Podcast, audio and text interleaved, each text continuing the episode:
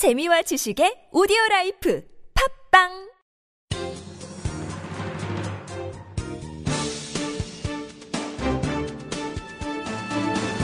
일간 사설 6월 22일 월요일 한겨레 사설.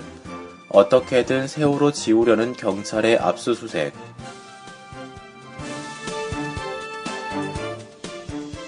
경찰이 세월호 참사 유가족과 시민사회단체로 구성된 4월 16일의 약속 국민연대 사무실과 박래군 김혜진 운영위원회 차량 사무실 등에 대해 19일 압수수색을 벌였다. 혐의에 견줘 과도한 압수수색이라 그 의도를 의심하지 않을 수 없다. 공안 통일하는 황교안 신임 국무총리가 임명된 다음 날 벌어진 일이니 시기도 공교롭다. 이번 압수수색이 경찰 주장대로 세월호 관련 집회의 불법성과 과격성의 증거를 찾아내려는 것인지부터 의문이다. 4, 5월 열린 세월호 관련 집회에 구시 집회 및 시위에 관한 법률 위반 일반 교통 방해, 특수 공무 집행 방해 등의 혐의를 적용하자면 당시 현장에서 경찰이 찍은 사진이나 동영상 발언 자료도 충분할 것이다. 경찰은 세월호 참사 초기부터 유족들과 시민사회 단체의 일거수 일투족을 낱낱이 감지해온 터다. 사무실이나 차량, 휴대전화 등을 압수수색한다고 해서 집회의 불법 과격성을 드러낼 증거를 더 찾을 순 없을 것이다. 설령 세월호 집회에서 참가자들의 항의와 저항이 과했다고 하더라도 이는 경찰의 선행적 폭력과 불법에 대한 자연적인 반응이라고 봐야 한다. 경찰은 집회 당시 경찰 차량으로 차벽을 만들어 사람들의 통행을 전면적으로 가로막았으며 인체에 해로운 캡사이신 물대포를 난사했다. 위헌적인 집회 방해 행위다. 경찰의 앞선 잘못은 그대로 둔 채 일부 집회 참가자들의 과잉 행동만 문제 삼는 것도 이치에 맞지 않거니와 경찰 폭력에 대한 참가자들의 순간적 반응을 사전에 예비했다거나 조직적으로 준비했다고 몰아붙이는 것은 더 억지스럽다. 그럼에도 공안 당국이 압수수색을 강행한 데는 4.16 연대가 주축이 된 진상규명 활동을 위축시키고 과격 시위의 배후가 있다는 식으로 상황을 몰아가려는 공안적 발상이 깔려 있는 게 아닌지 의심된다. 실제로 경찰은 압수수색에서 4.16 연대의 조직도나 회계 자료, 통장 사본 등을 찾으려 했다. 지난달 세월호 집회 일반 참가자들에 대해 압수수색 영장을 받았을 때도 배후 조직을 언급했다. 금방이라도 세월호의 음모, 지시, 자금 지원, 배후 따위 공안에 낡은 틀을 들이댈 듯한 기세다. 이래서는 안 된다. 유족과 시민단체의 진상규명 요구를 틀어막고 세월호 진상규명을 되레 가로막는 특별법 시행령을 고집하고 유족들과 시민단체의 음모와 배후의 그림자를 더 씌워 국민으로부터 고립시키려 한다고 해서 정부의 잘못이 영영 잊히고 가려질 수는 없다. 정부는 지금이라도 공안 탄압을 멈춰야 한다.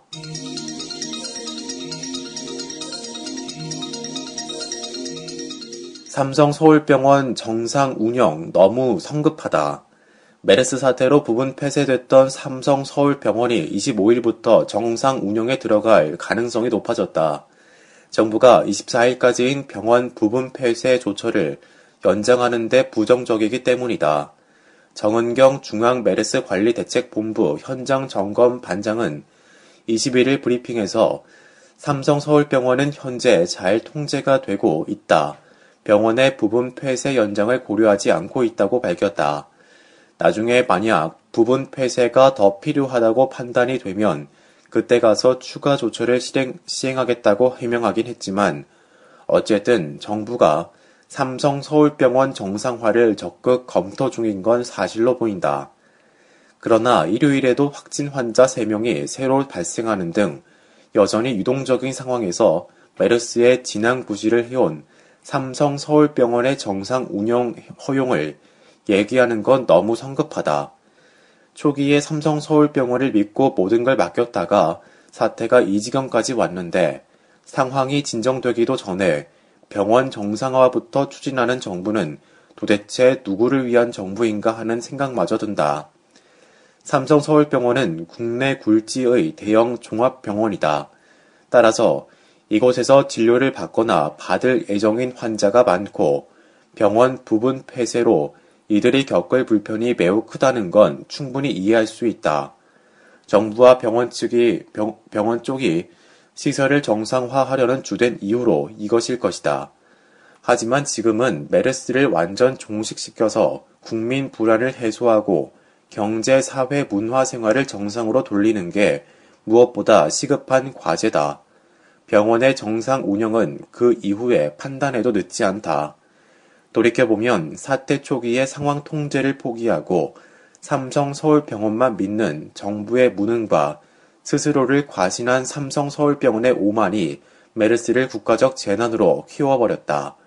더구나 병원 부분 폐쇄 이후에도 삼성 서울병원은 메르스 대응에 계속 실패했다.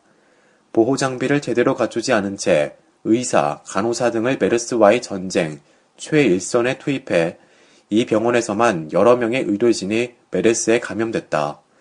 이런 병원은 아무리 삼성 계열이지만 차라리 문을 닫는 게 더 나을 것이란 생각마저 드는 게 솔직한 심정이다. 그런데 정부는 이 시점에서 오히려 병원의 부분 폐쇄를 연장하지 않겠다는 식의 얘기나 하니 국민들 보기엔 미덥지가 않을 수밖에 없다. 삼성서울병원이 그 이름에 걸맞은 실력과 위기 대처 능력을 갖추지 못했다는 건 이번 사태로 분명히 드러났다. 그런 병원을 정상화하는 게 급한 게 아니다. 국민이 메르스 공포에서 벗어나는 게 먼저다. 정부는 삼성이라는 이름을 믿었다가 수렁에 빠진 초기 대응의 실패를 되풀이하지 말아야 한다.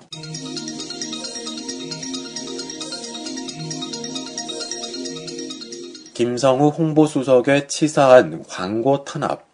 김성우 청와대 홍보수석이 박근혜 대통령에 대한 비판적인 기사와 관련해 국민일보 편집국장에게 항의 전화를 건 뒤 애초 이 신문에 싣기로 예정됐던 정부 광고가 빠지는 사태가 일어났다. 이 광고가 따른 다른 모든 종합일간지와 경제지의 일제히 실린 점 등을 고려하면 우연의 일치라고 보기 너무 어렵다. 언론을 향한 권력의 갑질 냄새가 물씬 풍겨난다. 청와대 홍보수석이 신문사 편집국장에게 항의 전화를 건 것부터 적절한 행동인지 의심스럽다. 김 수석이 문제 삼은 기사는 박근혜 대통령이 지난 14일 서울대병원을 방문했을 당시 병원 곳곳에 나붙은 살려야 한다는 글귀를 놓고 누리꾼들 사이에 청와대 연출론이 제기되면서 이 글귀의 패러디가 쏟아지고 있다는 등의 내용을 담고 있다. 기사는 이 글귀를 의료진이 자발적으로 붙였다는 서울대 병원 쪽의 해명도 충실히 전하고 있다. 어느 면에서는 청와대 연출론을 해명해준 셈이니 청와대로서는 차라리 고마워해야 할 형편이라고 할 수 있다.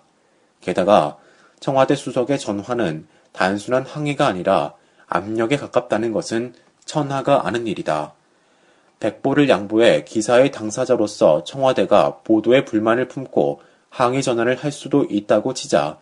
그러나 그것으로도 모자라 해당 신문사에 보복송 광고 탄압을 한 것은 얼마나 치사한 짓인가. 광고주인 한국언론진흥재단과 문화체육관광부 등에서는 갑작스러운 광고 취소 이유를 제대로 설명하지 못한 채 우리는 아무런 힘이 없다는 말만 하고 있다고 한다. 김수덕은 나는 모르는 일이라고 발뺌하고 있지만 누가 봐도 청와대의 지시에 따라 광고를 빼버린 것이 확연하다.